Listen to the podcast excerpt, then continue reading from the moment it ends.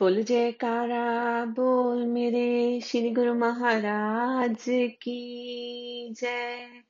बोल साचे दरबार की जय। गुरबानी का शब्द है, मन के जीते जीत है, मन के हारे हार। कि हमारा मन जिस चीज़ को जिस तरह से स्वीकार कर लेता है उसी तरह की एनर्जी पावर हमें मिलती है, हमारी आत्मा को मिलती है, हमारे शरीर को मिलती है। क्योंकि मन जो है, वो मन ही हमें चलाता है। जिस काम में मन नहीं होता, वो काम का रिज़ल्ट ही नहीं अच्छा आता। जब छोटे बच्चों को या किसी को भी, बच्चों को हम किसी बात से क्रिटिसाइज करते हैं तुम में तो ये बात समझ आती नहीं है, तुम कभी कर ही नहीं सकते तुम में ताकत नहीं है तुम में एनर्जी नहीं है, तुम लेजी हो। कभी कभी वो बच्चे उस बात को स्वीकार कर लेते हैं हाँ मैं तो बेकार ही हूँ। मेरे पेरेंट्स कहते हैं, मेरे टीचर्स कहते हैं कि तेरा तो दिमाग ही नहीं है। तो उस चीज़ को बच्चे स्वीकार कर लेते हैं। फिर उसी की तरह बनना शुरू कर देते हैं, क्योंकि उनके मन ने स्वीकार कर लिया। वो बीज जो हमने क्रिटिसाइज का बच्चों के दिमाग में डाला, वो बच्चों ने स्वीकार कर लिया। पर कभी कई पेरेंट्स ऐसे होते हैं, कई टीचर्स ऐसे होते हैं, उनको पता है कि बच्चे को कैसे समझाना है मोटिवेट करके समझाते हैं कि नहीं, तुम में ताकत है, तुम में एनर्जी है, तुम ये काम कर सकते हो। तो वो बच्चे को एक हौसला मिल जाता है कि मैं ये काम कर सकता हूँ। क्योंकि मेरे पेरेंट्स कहते हैं कि मुझमें इतनी समझ है, इतनी ताकत है, मैं इसको कर सकता हूँ। तो उसका मन उस चीज़ को स्वीकार कर लेता है। क्रिटिसाइज को भी स्वीकार कर लिया मोटिवेशन को भी स्वीकार कर लिया। जब बच्चे को क्रिटिसाइज किया गया, उसको स्वीकार किया तो उसका रिज़ल्ट क्या आएगा? नेगेटिव आएगा।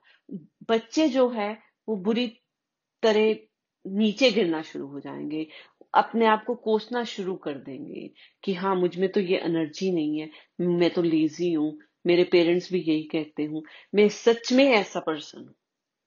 और जब हम मोटिवेट करते हैं किसी को तो बच्चों में एक उत्साह आ जाता है। हाँ मेरे पेरेंट्स कहते हैं, तू खेल में आगे बढ़ सकता है, तुम पढ़ लिख के कुछ बन सकता है, तुम हर काम में आगे बढ़ सकता है। तो एक मोटिवेशन मिल जाती है। तो वो बच्चों को जो एक्सेप्टेंस है, जो स्वीकार की है वो बातें बताई हुई, वो पॉजिटिव एनर्जी देने लग जाती है। तो यही एनर्जी जो होती है, वो काम करती है इधर वे चाहे अच्छा अच्छे की तरफ़ ले जाओ, चाहे बुरे की तरफ़। इसीलिए गुरबानी के वचन में कहा गया, मन के हारे हार है, मन के जीते जीत। तो जैसी बातों की हमने उसमें बीज डाले, वैसे ही हो गए। एक बार की बात है, एक गाँव में एक टीचर था। वो थोड़ा स्ट्रिक्ट था स्कूल में तो सभी बच्चे परेशान थे कि टीचर बहुत स्ट्रिक्ट है होमवर्क नहीं किया तो डांट पड़ती है और तंग आ गए टीचर से। तो उन्होंने सोचा कि क्या करें, कि कैसे इसे छुटकारा पाए? किसी ने सोचा ऐसे करते हैं, किसी ने वैसे कहा लाइक समझ में नहीं आ रहा था कि टीचर से कैसे छुटकारा पा सकते हैं। वो किसी बुज़ुर्ग सियाना पर्सन जो कहते हैं कभी कभी गाँव में बैठे होते हैं, गए कि हम इसको कैसे अपने टीचर से बच सकते हैं, क्योंकि हर किसी को वो तंग करता है। तो उस बुज़ुर्ग ने समझाया कि जब आप टीचर को मिलो तो उसको बताओ कि तू आज बीमार दिख रहा है। तुम आज दुखी दिख रहा है, क्या बात है? तो ऐसे ऐसे उसको बताओ। तो बच्चों ने ऐसे किया। जो भी बच्चा क्लास में आता तो वो टीचर से पूछता कि, क्या बात है सर आप थोड़ा वीक दिख रहे हो। किसी ने कहा कि, क्या बात है सर आज आपकी तबीयत अच्छी नहीं है क्या? आपका चेहरे का रंग उतरा हुआ है, आपकी आँखें चढ़ी हुई है। हर किसी ने एक नेगेटिव थॉट नेगेटिव विचार उसके सामने रखा कि, आप बीमार दिख रहे हो। इस चीज़ को देखते हुए वो जब मास्टर जी, टीचर जी जो थे, वो दिन में पचास बार सुन रहे हैं तो वो सच में सोच पड़े, में आ गए कि क्या मैं सच में बीमार हूँ? क्या मैं सच में बीमार दिख रहा हूँ सबको? ऐसा कुछ था नहीं। फिर उसको लगने लग गया कि हाँ कि शायद मैं थोड़ा वीक हूँ, इसीलिए सबको लग रहा है। उसने उस बात को स्वीकार कर लिया। जब तक वो क्लास में से निकला क्लास के बाहर गया तो दूसरे टीचर्स ने भी बोलना शुरू कर दिया, क्या बात है, आप बहुत स्ट्रेस लग रहे हो, दुखी दिख रहे हो? तो बोले हाँ शायद कुछ तबीयत ठीक नहीं है। तो जब वो टीचर घर गए तो घर में जैसे ही एंटर किया तो उनकी वाइफ ने भी बोल दिया कि, क्या बात है कि आप बीमार दिख रहे हो, कि कुछ प्रॉब्लम है? तो बोले हाँ कुछ प्रॉब्लम तो है, मैं डॉक्टर के लगे जा, के आता हूँ। वो डॉक्टर के लगे गए, डॉक्टर को बोल रहा है कि पता नहीं क्यों वीकनेस लग रही है, आँखें चढ़ी चढ़ी दिख रही है।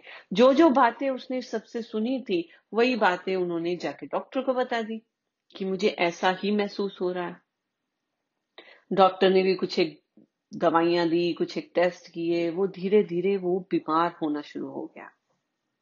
वो आदमी इतना बीमार हो गया, उसने बेड पकड़ लिया। जब बेड पकड़ लिया, स्कूल जाना बंद हो गया तो स्टूडेंट्स बहुत खुश हो गए कि चलो, हमें टीचर से छुटकारा मिल गया। पर अब टीचर से छुटकारा मिला है तो उसकी रिप्लेसमेंट तो आएगी।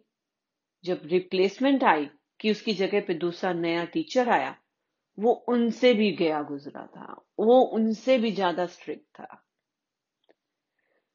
फिर सब स्टूडेंट्स बेचारे सर पे हाथ रख के बैठ गए कि इससे अच्छा तो पुराने टीचर थे। तो कुछ दिन ऐसे निकले निकले, जब बात बिगड़ती गई नई टीचर के साथ तो सबने सोचा, चलो, हम अपने पुराने टीचर को ही वापस लेके आते हैं। तो वो गए, सब टीचर के पास जाके टीचर को बताया कि आप बीमार नहीं थे, पर हमने आपको अपनी बातों से बीमार कर दिया। हमने जानबूझ के आपको ऐसे कहना शुरू किया ताकि आपको फील हो तो ऐसे ही हम दिन भर के कामों में, दिन भर की चीज़ों में, लोगों की बातों से अपने अंदर एनर्जी फील करते हैं।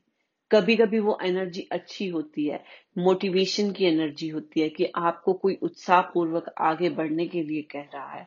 और कभी कभी क्रिटिसाइज की एनर्जी होती है कि आपको कोई कोस रहा है बुरी बातें बोल रहा है, वो नेगेटिव एनर्जी होती है।